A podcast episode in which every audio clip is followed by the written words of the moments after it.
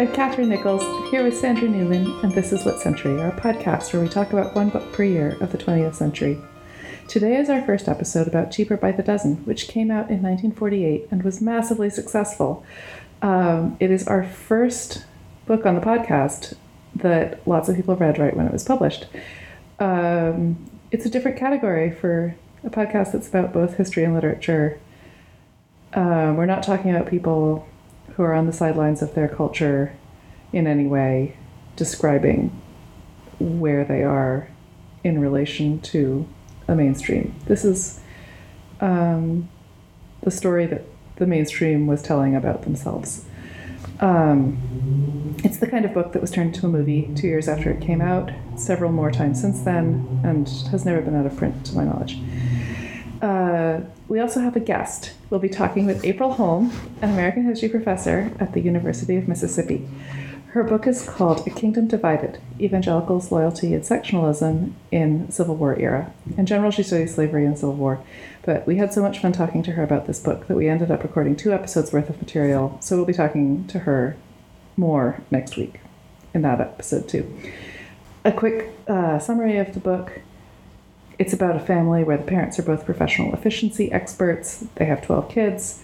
It's set in the first decade of the 20th century and it ends in 1924. Um, so that's when the oldest of the kids they're kind of growing up. Um, it's written by two of the children once they're adults, telling these kind of humorous anecdotes from their childhood. It's not quite a children's book, but it's not not a children's book. Um, I think it's often read by children. So, with that said, here's our conversation with April about cheaper by the dozen. Start. April. So, so I guess like everyone, you read this as a child, and like approaching it again now. How was it different for you? Yes, I did. I read it as a child, and I remember really enjoying it and thinking it sounded so fun to be part of this big boisterous family and i mm-hmm. My recollection was just kind of everyone having a jolly time all the time. Um, and on rereading it now as an adult i was really horrified by what life was like in this family and just how much um, everyone's lives seem to revolve around kind of stoking the ego of the father who like constantly um, you know playing these really mean practical jokes and uh, kind of tormenting his children had all of these kind of arcane seeming rules. And the moment that really pushed it it was very early in the book. I think it was like eight pages in there's this aside about how the father bought these sheep and then essentially like the sheep just died um, due to neglect. And um, that was the moment when i was like oh this is um, i'm reading this very differently now as an adult this is, yeah, sounds horrifying. It's really funny and that's like played for laughs. It's like it's supposed to be hilarious yeah. that the sheep were tortured to death. It's yeah yeah absolutely. and they, they, kind of do the same thing with the like the tonsils. Yeah. Like there's the, the, the tonsils uh, section where the they all have to have their tonsils out and the father just like doesn't believe in physical pain. So he's just like um, just sort of believes that anyone who is sick or just you know claims to be suffering in any way is faking it and um, so he wants to have his tonsils out um, without anesthetic as sort of an example to the family mm-hmm. um, and uh, I guess I just I just hate that trope so much. Um, the trope of just like anyone who's suffering is probably faking it. Um, that is in so many books, and I hate it so much that I was like, oh, even if he did nothing else, even if he was like the best father ever in every other page of this book, I would I would hate him. But then I was like, oh, this is like reading One Flew Over the Cuckoo's Nest from the perspective of the people who think that Nurse Ratched is totally like a okay, right on. Um, and I know that there's a whole TV show about that now, but I haven't yeah. watched that.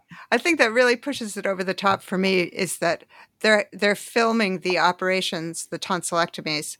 Mm-hmm. So the, there's this whole kind of creepy aspect to it, and I think that's part of like the the kids who that are who are growing up being studied and used to promote the business of the parents is also another whole dimension of that. Oh, yeah. absolutely. Yeah. The brand, I mean, the way they're used in the advertisements and the little promotional films, the way that they invite people to come study the children. Um, yeah, that is also also just the, my response was this seems like the most stressful environment to grow up in. Just the the constant insecurity, the practical jokes, um, and they say there again, like kind of for laughs. Um, you know, we organized our lives around making dad feel okay, and they. I mean, mm. they even say it. You know, it's not even really. Um, hidden but it, it's pre- presented as kind of funny just like the dad actually, you know, is getting knocked out by the tonsil surgery is also seen as kind of funny and not like this macabre you know, like ending to a horrible story. I also think so many more people use their personal habits as their brand or their um, sort of their like not just identity, but like if the concept of identity could be like raised to some exponent mm-hmm. um, that being the kind of person who is living in a tiny house or has 12 children or mm-hmm. like being mm-hmm. the kind of person who maximizes the efficiency of everything they do or minimizes their environmental impact or maximizes their environmental impact whatever it is um, that that's such a thing and like being a lifestyle blogger which these people are definitely like yeah. have the soul of like yeah. tiny house lifestyle blogger evangelical vegans of some kind. Uh-huh. Um, and but like everyone knows now that there's a dark side to that in uh-huh. terms of like um, that you're probably actually being horrible to your children in some way, mm-hmm. but nobody seems to see that in this picture. Yeah, and I think that partly this book it's for, like one thing about it is that it's part of a genre of books written around this time, mid 20th century, mm-hmm. which are like centering the father as a kind of a, a lovable despot of a, who rules a happy family. Um, and I think it's really interesting, like how that shifts. The father is the protagonist of a story about a family that's happy in this period. And if the child is the protagonist, then we begin to get like D.H. Lawrence or Long Day's Journey into Night or something. Um, but as long as the father is the protagonist of the story, we completely like live in a world of happy denial where whatever the father says or does is okay and and everyone like is part of the happy smiley cult and it's even written by the children and they still even as adults are so willing to just say we all had the greatest time persuading our father that he was just like perfect in every way and propping up his his sense of self all the time.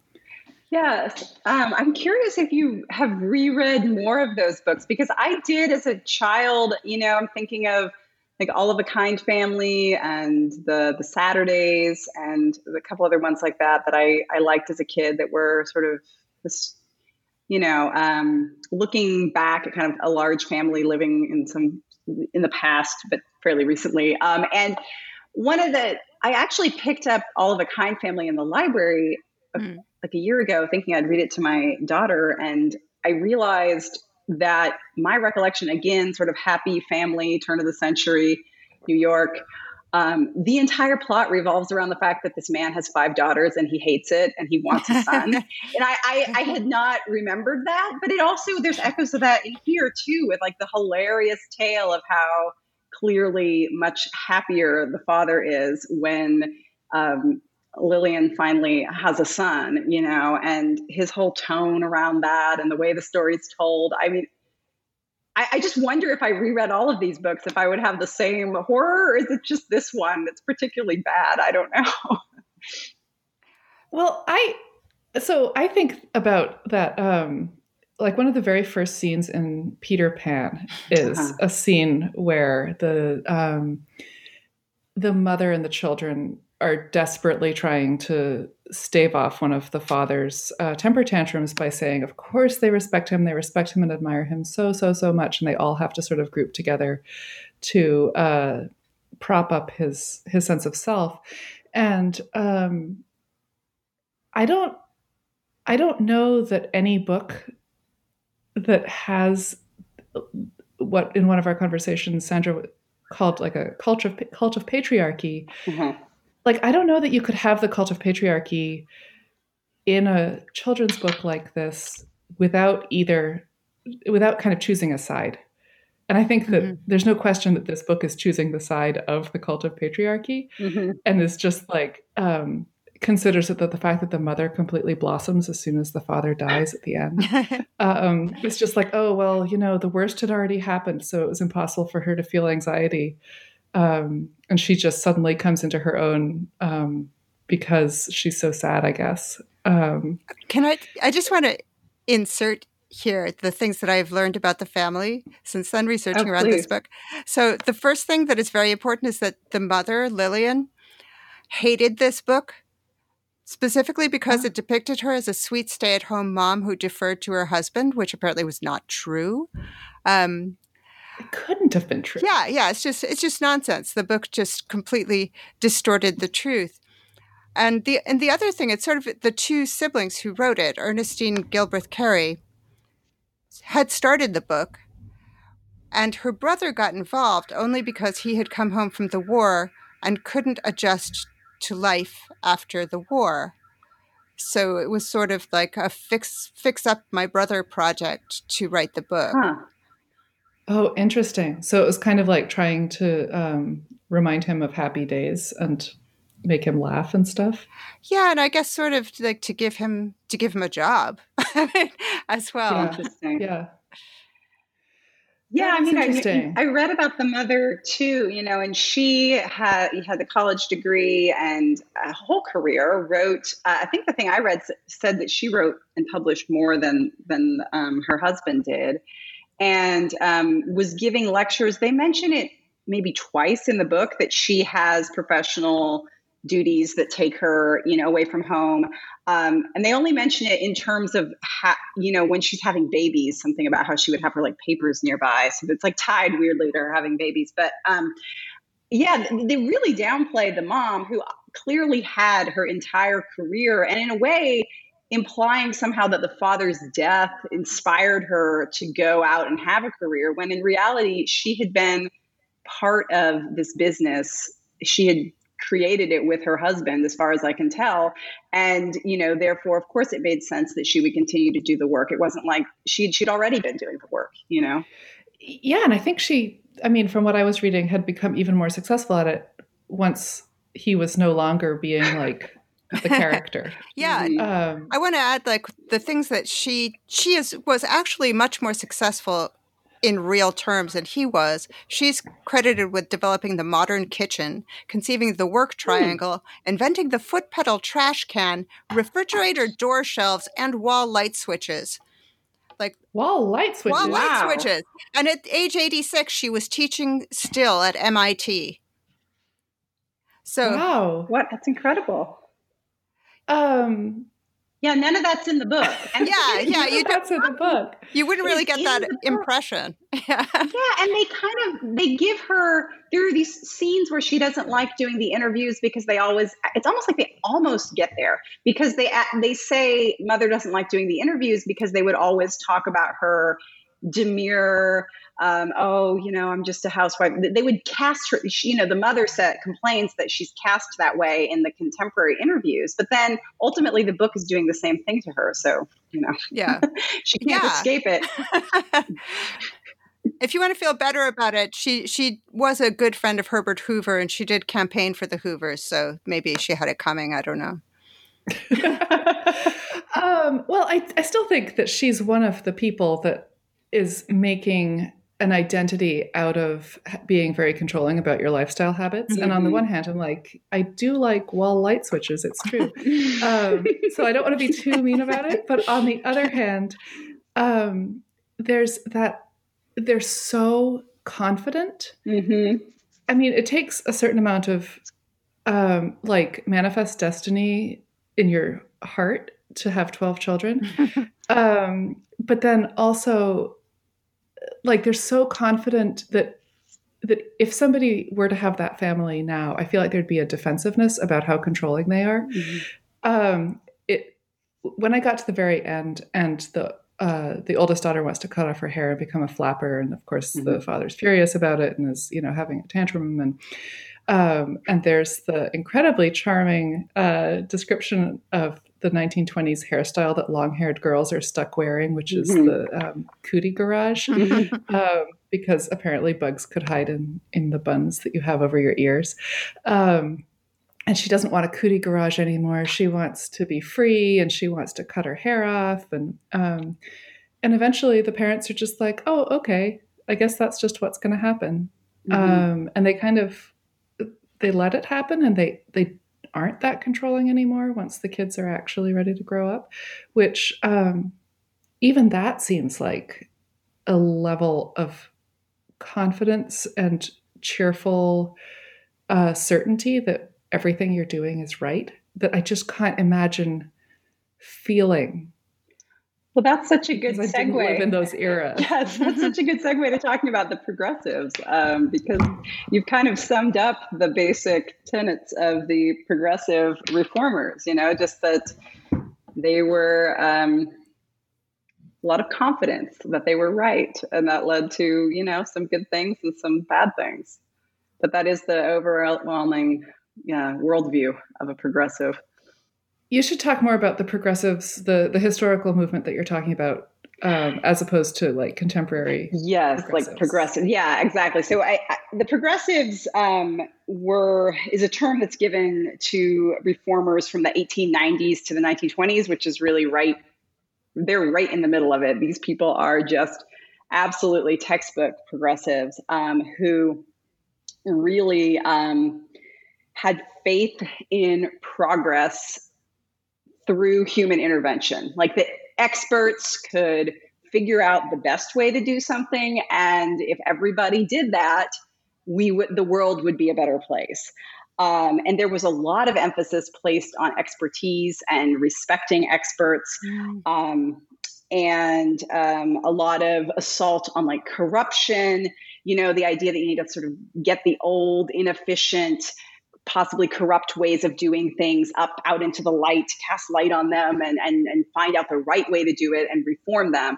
And there's some things that's so appealing about progressives. I mean, they're, they're valuing expertise, for instance. I mean, sure, that's, that's kind of nice, but you know, the, there's kind of a dark side to them too. And I don't, I mean, these are people who, um, you know, many progressives were creating city parks and ending child labor and um, helping um, urban deal with urban poverty. And there are a lot of wonderful things they did. But um, the kind of dark side of it is that it was very um, culturally chauvinistic. You know, it's basically like there is one right way to do things, and that's our way usually the kind of the American way. So one of the qualities the progressives had. For instance, they would also often be kind of like going and telling immigrants what to do, what to feed their children, you know, get rid of the cabbage and open your windows and whatever. Um, and, you know, progressives are associated with uh, on the extreme end of it, eugenics, the idea that if you want to, you know, again, this idea that human intervention could perfect our lives extended to the idea that there are certain people who shouldn't be having children and so they should be sterilized. Um, they were very interested. Actually, this is kind of topical. They were very interested in um, voter. I think the the term they used was like voter purification, which oh, um, but essentially, you know, making sure that uh, essentially creating the idea of voter registration. Um, you know, making sure people were qualified to vote. Um, they're big proponents of standardized testing. That's a mark they left on education mm. to this day. Um, again, that you could have like experts kind of coming in and having a model that will work for everyone and just a lot of confidence, like you said, Catherine. Um, but I, I, saw that again, you know, when I read this as a kid, I didn't know about the progressives. Um, and so I didn't know that context, but they are so, they're just completely embody um, that progressive confidence that there's a right way to do things you can figure it out, you can become an expert, and then, of course, you can tell everyone else to do it that way, and they should do it that way. you know, so you can really see it. I mean, in the the motion study stuff, I mean, that is part of the Taylorism, which is this idea of like maximizing efficiency in the workplace. It's also a progressive era uh, thing, um, and it was really critiqued, you know, because it completely eliminates the autonomy of workers to figure out how they're going to do their job. You know, it's really very top down. Yeah, I I mean we just um you know, we just released our episodes on Nightwood, which is sort of um you know that came out in 1936 and this is 1948 but you can really see how they're they're kind of talking about the same society from two different angles and mm-hmm. one of them is completely miserable and the other one is completely cheerful because of the same facts about reality